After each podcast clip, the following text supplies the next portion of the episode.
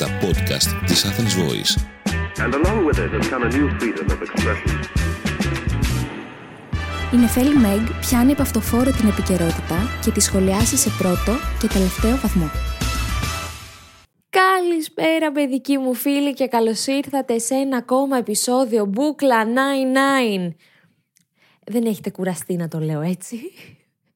Μήπως πρέπει να το πω κάπως διαφορετικά. Κούρασα Γιάννη. Όχι.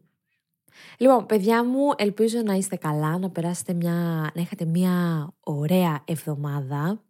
Εμείς είχαμε μια πολύ επικοδομητική εβδομάδα, ετοιμάζουμε ένα υποπρoject στην μπούκλα, αν είδατε story, που θα βγει συντόμως, ε, αν καταλάβετε έχει να κάνει με συνεντεύξεις, ε, σαν δεύτερο επεισόδιο της εβδομάδας, όχι κάθε εβδομάδα, αλλά θα σας πω πώς θα είναι το, το φορμάτ. Έλα μπουμπού, Έχουμε και τη μαρμελάδα εδώ πέρα. Guest, guest star. Guest star. Λοιπόν, παιδιά, πριν ξεκινήσω, θέλω να σας πω ότι τι μου, τι μου συνέβη αυτήν την εβδομάδα, παιδιά. Τι μου συνέβη. Όσο γνωστόν, εγώ μένω εδώ, ένα Αθήναι, οκ.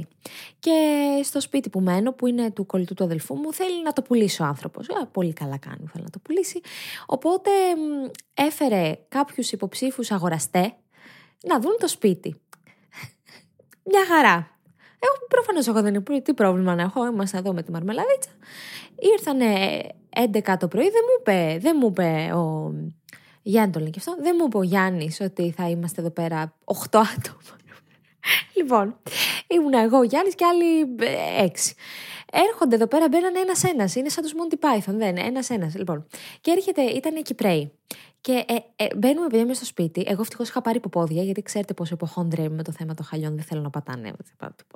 Αυτό που πατάνε, έχω πάρει την καρδιά και μου τη βαράνε. Είχα φέρει υποπόδια, τους είχα βάλει όλους τους υποπόδια. Με το μπαίνουν όλοι στο σπίτι και οι, οι έξι. Σαν ανέκδοτο είναι αυτό. Έρχεται με... Δεν μου λένε καν καλησπέρα, καλημέρα, τίποτα. Έρχεται η τύπησα για μια και μου λέει: Έχει κάποιο πρόβλημα το σπίτι. Βρε κυρά μου, θα σου πω εγώ αν έχει πρόβλημα το σπίτι, που είναι ο ιδιοκτήτης μπροστά και δεν, δεν γνωρίζεις καν εμένα, μπροστά σε όλους. Έρχεσαι και μου λες να σε ακούνε οι άλλοι, έχει κάποιο πρόβλημα το σπίτι. Είστε, πάρε με μετά από το χέρι πιο εκεί να σου πω αν έχει κάποιο πρόβλημα το σπίτι. No sense. Λέω εγώ, με κοιτούσε ο Γιάννης, εγώ δεν έχω κανένα πρόβλημα το σπίτι, μια χαρά, μια χαρά. Λοιπόν, ε, κάθε βλέπουν από εδώ, βλέπουν από εκεί, κοιτάζουν, ε, κάτι λένε για τον καναπέ, πιάνουν ο καναπές. Μου λέει άλλη, η τηλεόραση είναι δική σου; Λέω, εγώ ναι, είναι η δική μου τηλεόραση. Τι θυμάμαι, το θυμάμαι κιόλας. Είχα, είχα σπάσει το πόδι μου όταν ήρθε η τηλεόραση. Λέει, δεν θα μας την αφήσεις για δωράκι. δωράκι για ποιο πράγμα; για το νέο σας στο σπίτι. Τι άνθρωποι υπάρχουν εκεί έξω. Λέω, δεν νομίζω, λέω θα την πάρω. Ωραία, ωραία. Εγώ κάθομαι εδώ πέρα στον πάγκο να περιμένω να φύγουν και έρχεται μια από τους έξι και μου λέει ε, εσύ τώρα πότε μπορείς να φύγεις; Αύριο λέω, θα πάρω τη μαρμελάδα και την τηλεόραση και θα εξαφανιστούμε. Ναι, έτσι μου λέει, γιατί εμείς πρέπει να ξέρουμε πόσο άμεσα μπορείς να φύγεις εσύ. Της λέω εγώ.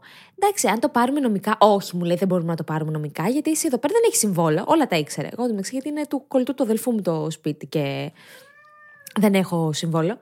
Και λέω, οκ, okay, δεν το είπα γι' αυτό. Το είπα να το πάρουμε πολύ. Δεν, δεν σε καλύπτω όμως, όμως. Επίθεση. Full attack. Μου λέει, αν εγώ σου πω αύριο, εσύ μπορείς να φύγεις αύριο. Λέω, εντάξει, θα φύγω αύριο. Θα κάνω μια μετακόμιση μέσα σε μια μέρα. Πείτε μου λίγο, τι άνθρωποι υπάρχουν εκεί έξω, εσείς που είστε ιδιοκτήτες, ή θέλετε να αγοράσετε ένα σπίτι, εν πάση περιπτώσει; Λίγη ανθρωπιά δεν βλάπτει. Ε, δηλαδή, α, αυτό επίσης, ό,τι να είναι, γιατί δεν ρωτάς τον νικάρι σε πόσο καιρό θα. θα αν μπορείς να φύγεις αύριο, πιάνει τον ιδιοκτήτη ή αυτό που σου πουλάει το σπίτι, εν πάση περιπτώσει, και το ρωτάς. Μπροκολόκο, το κορίτσι μέσα σε πόσο καιρό μπορεί να φύγει; Εμείς θέλουμε να μπούμε άμεσα. μηδέν. Ε, brain not found. Παράνοια. Έχω άδικο. Πες Γιάννη, έχω άδικο. Αν είναι δυνατό. Παιδί, τι μου συνέβη; Αρχές της εβδομάδας κιόλας. Δεν μπορούσα να το πιστέψω. Ε, δηλαδή, τα λέω και για stand-up είναι αυτό το πράγμα. Στα διάλα. Λοιπόν, θέλω, θέλω παιδιά, ε, δεν ξέρω αν είδατε τη συγκέντρωση που έγινε με τον Άντρου Τέιτ. Εποπία. Εποπία. Βέβαια, βέβαια, γιατί αναρωτιέστε, γιατί πήγανε κάποιοι στην, στην κηδεία του Βασιλέως, του τέο, του πρώην, του επόμενου, δεν με ενδιαφέρει ο τίτλος. Εδώ κάποιοι πήγαν, συγκέντρωσαν υπέρ του Άντρου Τέιτ του Μαστροπού και εσείς αναρωτιέστε. Αυτό θα έπρεπε να σας πόσο δεν σας υποψιάζει περισσότερο για το πόσο σκατά πάει ο κόσμος. Και επίσης, σου πω κάτι, τι στο διάλογο ζητούσαν αυτά τα παιδιά; Τι, τι, τι στη μάνας σου ζητάς από το ελληνικό κράτος για τον Άντρου Τέιτ, μπορείς να μου εξηγήσεις; Πες μου, τι ζητάς. Δεν είναι εδώ πέρα φυλακισμένος. Να πω για τον Κουφοντίνα. Δεν θα τα και για 17 Νοέμβρη, το, το, το, το, καταλαβαίνω. Είναι φυλακισμένος εδώ. Ο Άντρου Τέιτ όμως είναι στη Ρουμανία. Στη Ρουμανία δεν είναι. Έχει κάπου εκεί, Balkans. Ε, τι στις μάνα. Αν και μπορώ να πω ότι ο Άντρου Τέιτ έχει πλασάρει πάρα πολύ αυτό το brand του. Δηλαδή το έχει παίξει πάρα πολύ έξυπνα για να καταφέρει να κάνει αυτό που κάνει. Αλλά αυτό είναι μια άλλη ιστορία. Αλλά ο τύπος είναι εγκληματίας. Θα μου πεις, δεν έχουμε εδώ στην Ελλάδα ανθρώπους που διαδηλώνουν για τους εγκληματίες; Προφανώς και έχουμε. Μόλις είπα για τον Κουφοντίν. Παρέβαση Ρουβίκον στο σπίτι μου αύριο. Γκαζάκια μου. Ε, θα έλεγα, θα μου λένε τα ήθελε. Τα ήθελε και τα άπαθε, είναι φελίτσα. Οπότε θα φύγω από αυτό το τέτοιο και θα πάω παιδιά σε μια είδηση. Θα σας πω στα βυζιά. Βυζιά μπούμπιζ, θα πέσουν κάτω. Ακούστε τώρα. Λοιπόν, έγινε ένα τροχαίο δυστύχημα με θύμα μία εργαζόμενη στην καθαριότητα του Δήμου Ξυλόκαστρου. Ή Ξυλοκάστρου, Ξυλοκάστρου, κατεβαίνει τόνος. Λοιπόν, τι έγινε, ήταν η γυναίκα πάνω στη σκουπιδιάρα και μάζευε. Πάνω κάτω, δεν ξέρω, έβαζε το. Κάπου ήταν. Περνάει αμάξι διερχόμενο και την ε, σκοτώνει. Δυστύχημα κανονικό. Και όπως ήταν φυσικό, οι άνθρωποι του Δήμου και όλων των Δήμων της Ελλάδας διαμαρτυρήθηκαν. Οργανώθηκε πανελλαδική απεργία των εργαζομένων όλων των Δήμων και πάρα πολύ καλά έκαναν διότι ο ΚΟΚ δεν εφαρμόζεται σε όλη την Ελλάδα. Φυσικό. Αλλά όχι μόνο αυτό, έγινε και συγκέντρωση διαμαρτυρίας έξω από το Υπουργείο Εργασίας. Και εκεί κάπου εγώ αναρωτιέμαι, γιατί πήγαν στο Υπουργείο Εργασίας; Δεν θα πρέπει να πάνε στο, στο Υπουργείο Μεταφορών που, ή στο Υπουργείο Εσωτερικών, που είναι υπεύθυνο για την εφαρμογή του κώδικα οδικής κυκλοφορίας. Αναρο, αναρωτήθην. Αλλά παιδιά, πού να πάει ο νους μου σε αυτό που πραγματικά συνέβη; Διότι, για, για να ακούσουμε λίγο, για να ακούσουμε παρακαλώ. Τελικά μάθαμε ότι ο Δήμος ε, Ξυλοκάστρο Ευρωστίνης απασχολούσε με μαύρα χρήματα, χωρίς συμβάσεις, ανασφάλιστους τους ανθρώπους αυτούς. Γίνεται κύριε Μητρόπουλε, γίνεται αυτό το πράγμα; Α, γίνεται κύριε και κύριοι, γίνεται. Γίνεται. Πώς γίνεται, δεν ξέρω, αλλά γίνεται. Ήταν ανασφάλιστη η γυναίκα που σκοτώθηκε. Θέλω λίγο να το πούμε πολλές φορές για να το καταλάβουμε. Δημοτική υπάλληλο στο Δήμο Ξυλόκαστρου, Ξυλοκάστρου, πώς το διάλογο λέγεται. Καταρχάς, συγχαρητήρια στο Δήμαρχο Ξυλόκαστρου. Έπω. Πώς να το έπω, μπράβο, μπράβο, μπράβο, μπράβο. Ήταν ανασφάλιστη. Πείτε μου πώς γίνεται αυτό. Και πώς γίνεται να τη βγάλει ο Δήμαρχος καθαρή. Διότι, από ό,τι διάβασα, έφαγε ο Δήμος ένα πρόστιμο γύρω στις 10.000 επειδή δεν την είχε περάσει την Εργάνη. Αλλά ο Δήμαρχος τίποτα. Κάμια ποινική δίωξη για τον Δήμαρχο. Είναι αυτό τώρα σωστό. Και πώς πώς πληρωνόταν αυτή η γυναίκα; Μαύρα. Έχει, έχει, έχουν τα δημαρχία της Ελλάδας μαύρο ταμείο. Τι είναι τα καλά μας. Κορυδευόμαστε. Είμαστε εδώ πέρα. Κολαλαλά, τι ωραία. Πού ζούμε; Έχει μαύρο βιβλίο. Πείτε μου, πείτε μου, πώς, πώς πληρώνονταν αυτή η γυναίκα; Της δάδυνε κασέρι εκεί πέρα, πάνω στον πάγκο.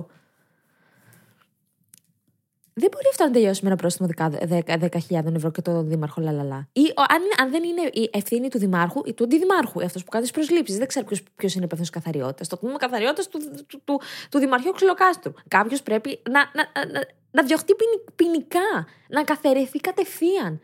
Δηλαδή, πραγματικά έχουμε, ε, γίνεται ένα έγκλημα στην Ελλάδα και δεν, δεν, οι ευθύνες δεν αποδίδονται, ρε φίλε. Έχουμε τον Μπάτσι που είναι ακόμα βουλευτής. Είναι ακόμα βουλευτής. Και ο άλλος, ο, πώς τον λέγανε, τον άλλον που επίσης έκανε. Δεν θυμάμαι το όνομά του. Θέμης. Θέμη, το Θέμη, δεν θυμάμαι, το είχαμε πει σε προηγούμενο τέτοιο.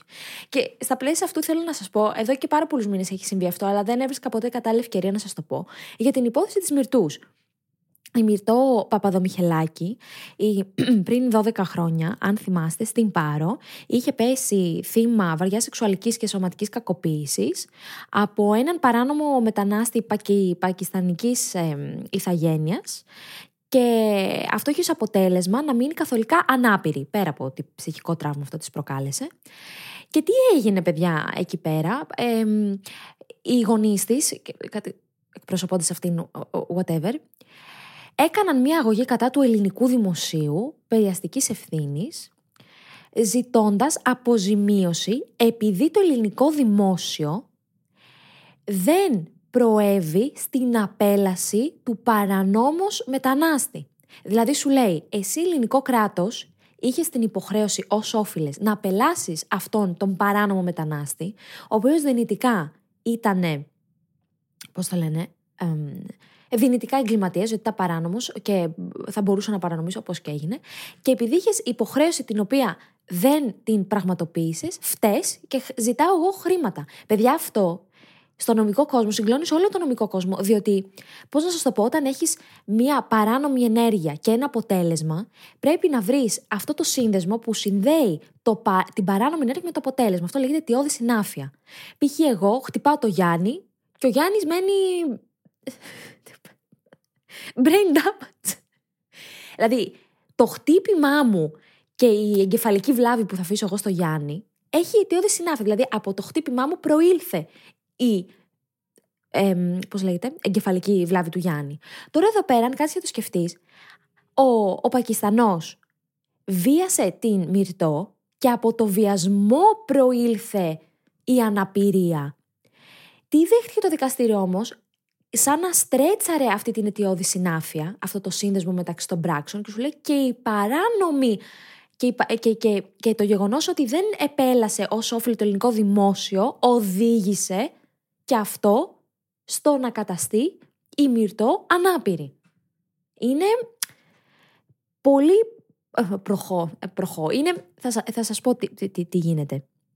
Εμείς εδώ στην Ελλάδα δεχόμαστε ότι το γεγονός που θα οδηγήσει στο αποτέλεσμα, που σας είπα εγώ χτύπησα το Γιάννη και αυτός έπαθε εγκεφαλική βλάβη, να, να, να- την, την, την εμ, πρόσφορη αιτία. Πρόσφορη αιτία σημαίνει ότι από όλα τα εξωτερικά ερεθίσματα να το πούμε, αυτό με βάση τα διδάγματα της, της πείρας και με βάση την κοινή λογική μπορεί να οδηγήσει σε αυτό το αποτέλεσμα. Το δικαστήριο εδώ δέχτηκε τη θεωρία του, συ- του ισοδυνάμου των όρων. Έτσι λέγεται ότι όλοι οι όροι, όλες οι περιστάσεις συνέβησαν στο να καταστεί η Μυρτό ανάπηρη. Ενώ με την θεωρία της πρόσφορης αιτίας, μόνο ο βιασμός την κατέστησε ανάπηρη, γιατί το να μην απελάσεις κάποιον δεν σημαίνει. Δηλαδή, με βάση την κοινή λογική, τι λες, αν δεν σε απελάσω, θα, εσύ θα χτυπήσεις. Αυτό είναι παίζεται. Ενώ με τη θεωρία που δέχτηκε το δικαστήριο, σημαίνει ότι όλοι οι όροι μπορούσαν να οδηγήσουν σε αυτό το αποτέλεσμα. Αλλά, όπως έλεγε και ένας καθηγητής, ε, ε, στο- μέχρι τώρα όλα τα δικαστήρια απέρριπταν αυτή τη θεωρία του ισοδυνα- ισοδυνάμου των όρων. Γιατί αν το πάρουμε έτσι, είναι πάρα πολύ αυστηρής και συνεπής και αν το εφαρμόσουμε, μπορεί να μας οδηγήσει ότι τελικά για όλα αυτά που συμβαίνουν στον κόσμο, αυτά είναι ο Αδάμ και Εύα. Καταλάβατε, γιατί το πας πίσω, πίσω, πίσω, πίσω, πίσω για να βρεις ποιος εν τέλει ήταν ο πρώτος όρος που οδήγησε στο να γίνουν όλα αυτά. Είναι πολύ επικίνδυνο γενικότερα, αλλά και επίσης πολύ ριζοσπαστικό. Ε, υπάρχουν υπέρ αυτής της άποψης και κατά.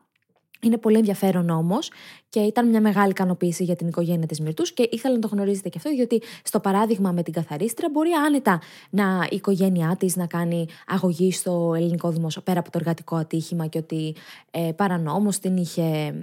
Εντάξει, τώρα αυτό είναι πολύ διαφορετικό. Αλλά τε, τέλος πάντων, ε, το είπαμε αφορμή αυτό. Ελπίζω να ήταν κάτι που σας άρεσε. Αν δεν σας άρεσε, στείλτε μου και πείτε το μου. Λοιπόν, και τώρα θέλω να πάω σε μια άλλη είδηση, κυρίες και κύριοι. Δεν ξέρω αν την ακούσατε. Πολλά νομικά πέσανε σήμερα, αλλά δεν πειράζει. Εκεί πέρα, εγώ σας έχω το μάθημα. Εδώ μάθημα. Κάνουμε εδώ παράδοση έχω. Ήθελα να γίνω καθηγήτρια πανεπιστημίου. Δεν πειράζει. Έγινα podcast. Και αυτό καλό είναι, λοιπόν. Αν ακούσατε, θέλει να περάσει η κυβέρνηση μία αρρύθμιση στην οποία ουσιαστικά να μπλοκάρει την είσοδο του Κασιδιάρη στη Βουλή. Πάμε να ακούσουμε λίγο την είδηση. Φραγμό στην κάθοδο του Ηλία Κασιδιάρη και καταδικασμένων για εγκληματική οργάνωση στις επικείμενες εκλογές, ετοιμάζεται να βάλει η κυβέρνηση με νομοθετική ρύθμιση που θα κατατεθεί στη Βουλή την επόμενη εβδομάδα. Λοιπόν, να σας πω, παιδιά, προλεγόμενα ότι όταν κάποιος θέλει να κάνει ένα κόμμα, πρέπει να γράψει ένα χαρτί τι αρχέ αυτού του κόμματος. Εγώ, π.χ., θέλω σκοπός αυτού του κόμματος να έχουν όλοι οι πολίτες μπουκλες. Τέλος πάντων. Πέρα από όλα αυτά, αυτός ο σκοπός του κόμματος που θα κάνω εγώ, λέει το Σύνταγμα στο άρθρο 29, ότι οφείλει να εξυπηρετεί την ελεύθερη λειτουργία του δημοκρατικού πολιτεύματος. Όλα τα κόμματα πρέπει να καταθέσουν μία δήλωση λοιπόν στον εισαγγελέα του Αρείου Πάγου που θα λέει ότι το κόμμα μας, κύριε εισαγγελέα, εξυπηρετεί το δημοκρατικό πολίτευμα. Τι δημοκρατία, βρε παιδί μου. Οκ. Και εδώ αρχίζει μία συζήτηση με το αν μπορεί κάποιος να απαγορεύσει το, να, το πολιτικό κόμμα. Δηλαδή, αν το Σύνταγμα μπορεί να απαγορεύσει ένα πολιτικό κόμμα. Υπάρχουν οι απόψει υπέρ, υπάρχουν οι απόψει κατά. Κατά την δικιά μου άποψη δεν μπορούμε να έχουμε, αλλά και ιστορικά έχει αποδειχθεί μάταιη, σας θυμίζω και θα το πούμε και ε, σε λίγο, ότι η Χούντα κατήργησε το ΚΚΕ. Είπε ότι η δράση του Κομμουνιστικού Κόμματος Ελλάδος, του ΕΑΜ, η Εθνική Αλληλεγγύη, ε, Πώς έλεγε, προπαρασκευάσαντα και ενεργούντα την κατά την ακαιρεοτήτως της χώρας μας προδοτική αντρεσία, διαλύονται έτσι, με ένα νόμο και ένα άρθρο που λέμε. Άρθρο 1 ήταν και αυτό κιόλας. Αυτά, το να απαγορεύσει ένα πολιτικό κόμμα, μας θυμίζει εποχές δικτατορίας. Πέρα από αυτό τώρα, είτε δεχτούμε ότι μπορείς να το κάνεις, είτε δεχτούμε ότι δεν μπορείς να το κάνεις, γιατί υπάρχουν και νομικοί οι οποίοι λένε ότι μπορείς να απαγορεύσεις ένα κόμμα. Τώρα είναι πολύ τεχνικές λεπτομέρειες πώς μπορείς να το απαγορεύσεις. Να πούμε ότι.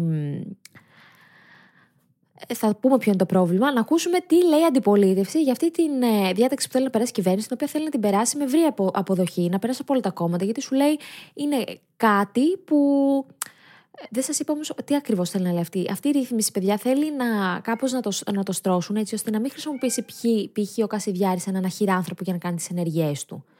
Δηλαδή, εκτός από τον αρχηγό του κόμματος που ελέγχεται για το αν έχει καταδικαστεί μαμά, μαμά, μαμού, να ελέγχονται και όλα τα μέλη, cool και κάπως να το κάνουν. Δεν έχουν. Δηλαδή, τώρα εμείς γράφουμε Κυριακή. Μπορεί αύριο Δευτέρα να, μην, να ανακοινώσουν πώ θα το κάνουν. Μπορεί να το ανακοινώσουν και εμείς την Τρίτη που θα βγει αυτό να είμαστε λίγο πίσω από τις εξελίξεις.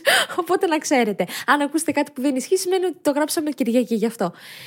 Λοιπόν, τι λέει τώρα η αντιπολίτευση, εμείς θα ακούσουμε τον Νίκο Φίλ του ΣΥΡΙΖΑ, αλίμονο. Αλλά το λέει και το ΠΑΣΟΚ, το λέει και το ΚΚΕ. Για να ακούσουμε τι προτείνει ο Νίκος Φίλης στον Παύλο τον Τζίμα. Εμείς θέλουμε να υπάρχουν αρχές, να υπάρχουν αρχές με βάση το Σύνταγμα, να είναι συμβατές με το Σύνταγμα και να είναι ρητή η αναφορά ότι το μέτρο αυτό αφορά εγκληματική νεοναζιστική οργάνωση. Λοιπόν, λέει για, για ναζιστικές εγκληματικές οργανώσεις. Καταρχάς, να κάνω λίγο το δικηγόρο του διαβόλου και να πω ότι αν είναι μια ακροαριστερή κλιματική οργάνωση, μπορεί να μπει κανονικά στη Βουλή.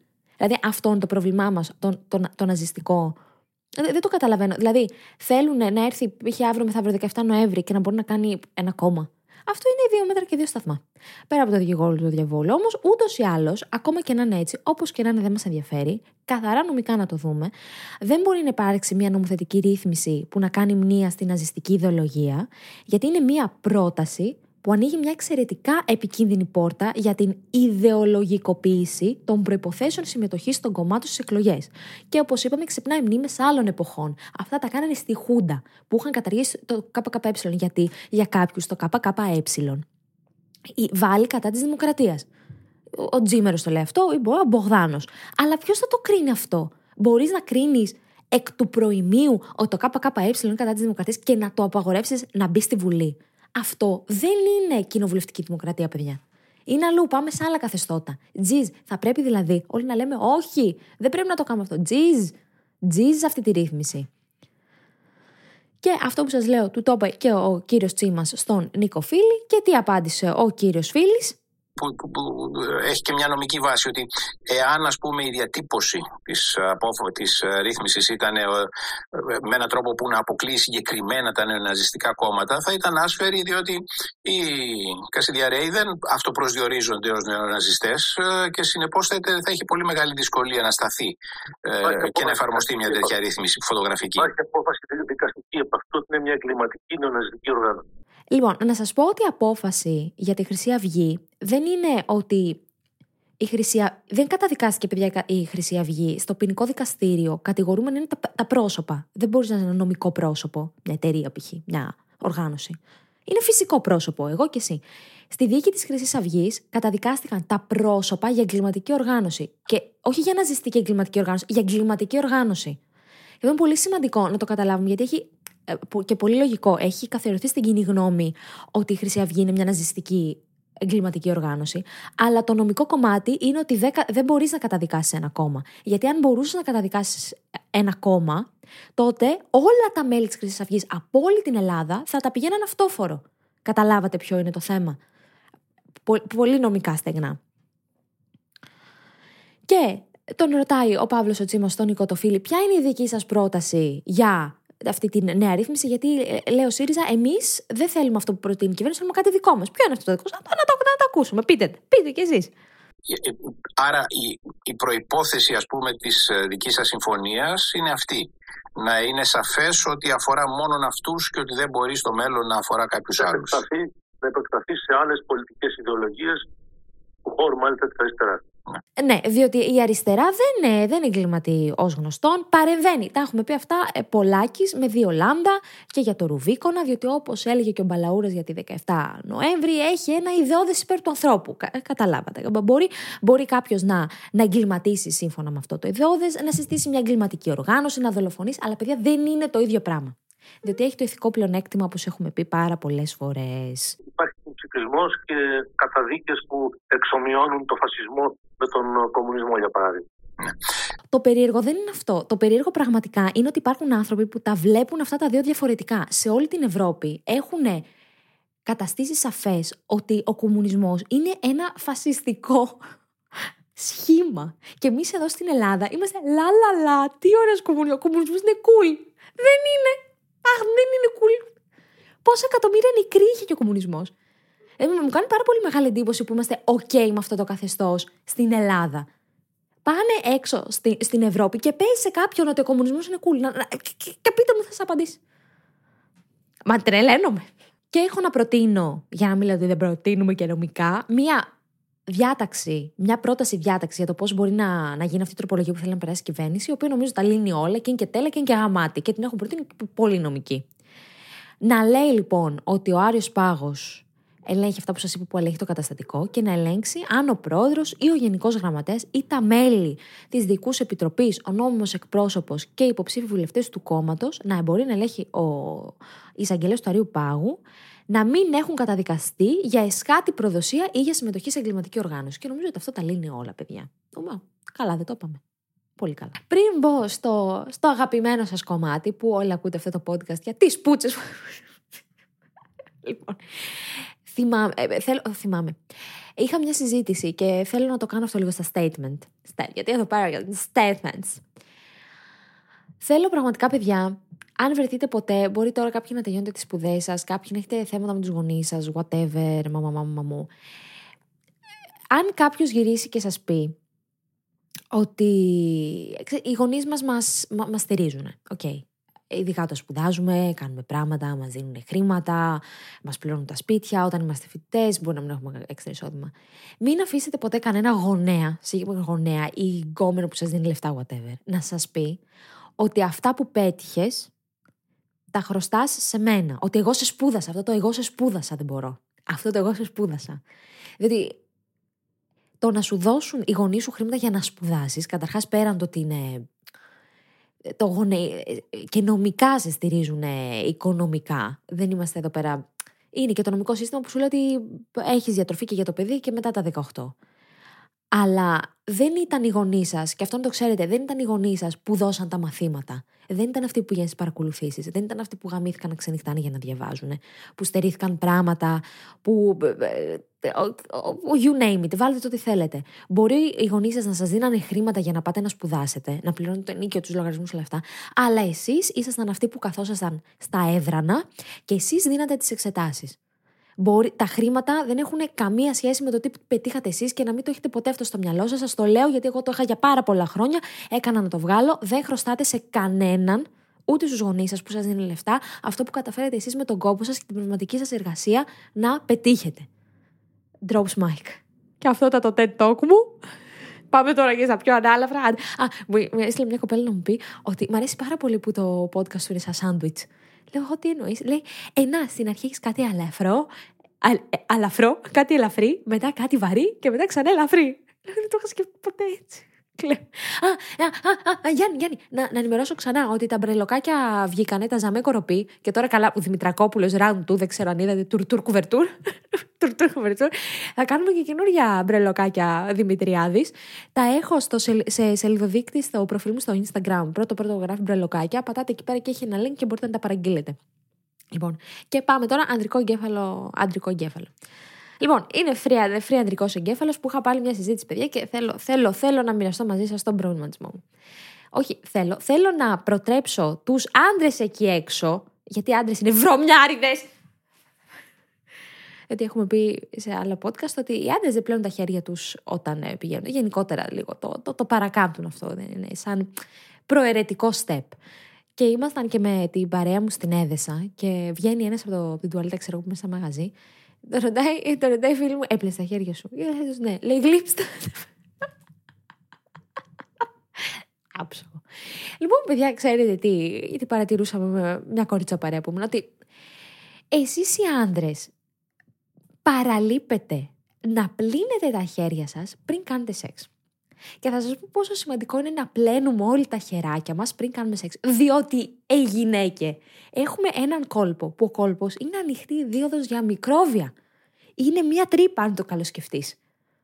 Με, με τυχώματα. Αλλά δεν έχει σημασία. Είναι μια ανοιχτή δίωδος. Γι' αυτό οι γυναίκες, ειδικά αυτές που είναι επιρρεπείς στις λοιμώξεις, που λίγο να να, να, να, πώς λέγεται, να απορριθμιστεί το pH του, του κόλπου τους, κατευθείαν πολλαπλασιάζονται μύκητες και παθαίνουν μυκητιάσεις και κολπίτιδες. Αυτές οι γυναίκες που είναι ευαισθησία, πρέπει τα πάντα να είναι καθαρά και παστρικά. Και ε, εσείς, στον πούτσο σας, κυριολεκτικά, γιατί ο πούτσος σας δεν έχει τρύπα. Όπου το παίο σας, εν πάση περιπτώσει, έχει μια, μια ουρίθρα. Δεν έχει αυτό το πράγμα που εμάς πηγαίνει μέσα ολόκληρο και πέρα χάνεσαι.